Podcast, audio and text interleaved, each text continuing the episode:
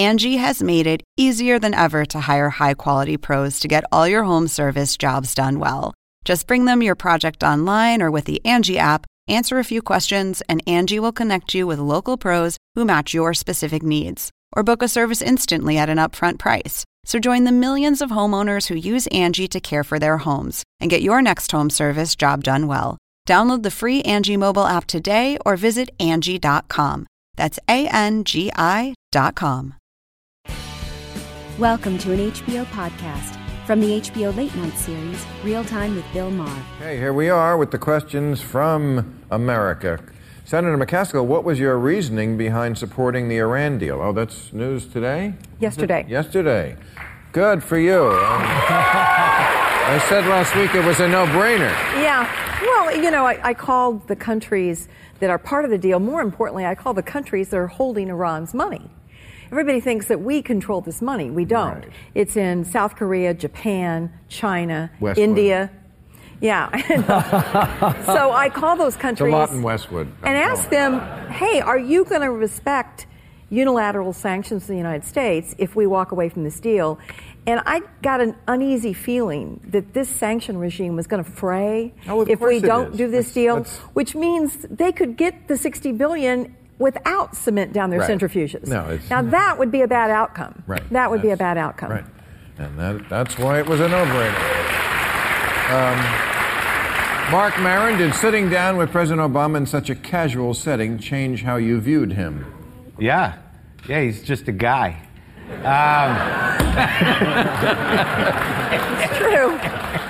No, it was it was it was pretty astounding. I was, I was very nervous to have the. It- it's weird when the president comes to your house, and Right, because you do your podcast from your I have a two bedroom house with one bathroom. And the door of my bathroom doesn't even work, and and, and we do it in the garage. Right. And I and I had to. Uh, I I literally had to ask my neighbor. I said, you know, Dennis, would it be okay if we put snipers on the roof? And. And he's retired, so he was like, "Yeah, you fucking kidding me? That's terrific." But, but it was pretty fascinating because I, I w- I was nervous because, as you know, you, you talk to uh, to some politicians, you, you, want to get past the, their talking points and, and have that experience. And it, it- very quickly, I, I he he put me at ease. You know, he walked Right. into the garage, he looked around. There's a lot of artwork that my fans send of me, and he immediately said, "Wow, you're pretty narcissistic." So there was a moment where he literally grounded himself in the environment, and it was very connected. And, and I, I felt uh, I had I had a, a lot of respect for him as a person because I felt like I was able to talk to the person. Yeah. He's a very thoughtful. It was a and- terrific interview. You thi- Yeah, oh, you- thank you you, very did much. You Thanks did. a lot. It was Um, amazing. Donna Edwards, what differentiates you from your opponent in the upcoming Senate race? Wow, such a good this- question. yeah, softball, uh, yeah, softball question. No, I, actually, there are a lot of things that differentiate us. I mean, first of all, um, it goes without saying I'm an African American woman running for the United States Senate when there hasn't been one in 23 years. But Who was the last one? Carol Moseley Braun, Carol 23 years Moseley ago. Right. Uh, one in our 239 year Right. history. And I think I bring a perspective to the Senate that will be uh, different and that will be added to the voices of the women in the Senate. And on some public policy issues, uh, we talked earlier, we talked about uh, Social Security.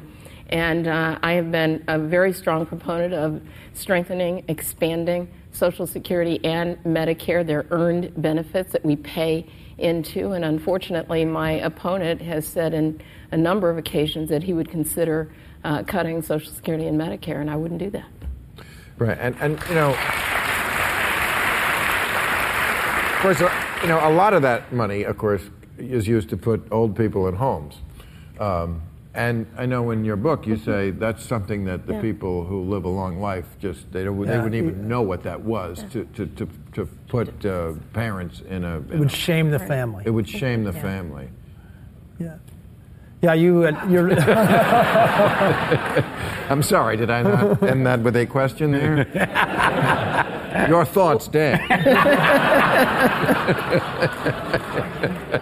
Ask me the question again. Well, I was just going to, I I read it in your book that uh, the, the people in the blue zones, Right. they do not know this concept that we have in America Yeah, of if you- old age homes where people go visit their parents once a week. And, and it's just a different way of looking at things. And why does that con- contribute to living so long? Well, it's more if you put your aging parent in retirement home, it'll shave between two and six years off of their life expectancy. I think part of it is that if if your uh, aging parents in the home, they're st- in blue zones anyway. They're continuing to help cook, help take care of kids, run the garden. Um, they're not only uh, feeling a sense of purpose or a sense of responsibility, they have a reason to get up in the morning, they have a reason to stay active, a reason to take their meds. And when you put people in a retirement home, it's like, well, they wake up, well, what do I do today? You know, go play um, shuffleboard. So it's, a, it's an important idea, I think, to Maybe they wouldn't need meds. not cer- certainly not as much. You know, you, in, in none of these Do they have meds in these places? They all have um, pu- good public health systems. Uh, Costa Rica, for example, you're you're Do about they have these Viagra pills that we were talking about? Is that something they need, or do they have good Well, natural erection? I Did well. say- And I think he said, I think he said public health systems, didn't That's he? right. Yes, I said public was I specific. want to make sure I heard that right. Yes. So this is interesting. In Costa Rica, uh, a 50 year old is about three times more likely to reach a healthy age 90 than an American is, and they spend 115th the amount we do on health care, but it's almost all on public health. In every little village, they have a puesto de salud where uh, What's that, Dan? it, I'm sorry, what's it, it, it's sort of an ikigai. It's like an No. ikigai. It's all about ikigai. All right, it's a, it's, it's a little clinic Jesus. where where a, a pregnant mother is All right. taught how to uh, feed their child. They kids Wow. get vaccinations, and it makes a big difference Okay. in the long run. Um, will, speaking of that, will the GOP admit that Obamacare is working, or will they continue to campaign on its demise? Good question. Maybe that's for you, Charles. Well, that's it.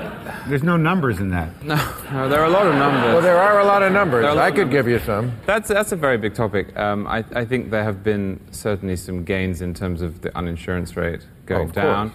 Having said that, uh, a lot of it is Medicaid, which is less than ideal. A lot of it is uh, what has essentially become uh, high deductible plans the wrong way round. Correct. what- you know, conservatives want high deductible plans that don't cover quotidian uh, Cover things, uh, everyday things. Oh, quotidian. yeah, I know that but- word. Like birth control? Q U O T I D I A N. Very good. But there- Quotidian. But Very there, good. will, but there will be there if there's a if there's a serious problem. What we have is the the opposite at the moment, and that's largely because it's so prescriptive. I mean, there's a federal uh, regulator, and it, and it tells you what you need in it. And you know, there was a, an interesting piece in Harper's Magazine. It didn't come from my perspective, but saying that I read it, in yes. in combination with the Cadillac tax, which is probably more of a sort of you know, Toyota Corolla tax. It's not really just the top of the market. This is, is going to, to cause people a lot of problems. So this is a very Right. complicated topic. But here's the I'm- question for the presidential candidates, the Republican presidential candidates. Has anyone seen Replace? Have you ever seen it?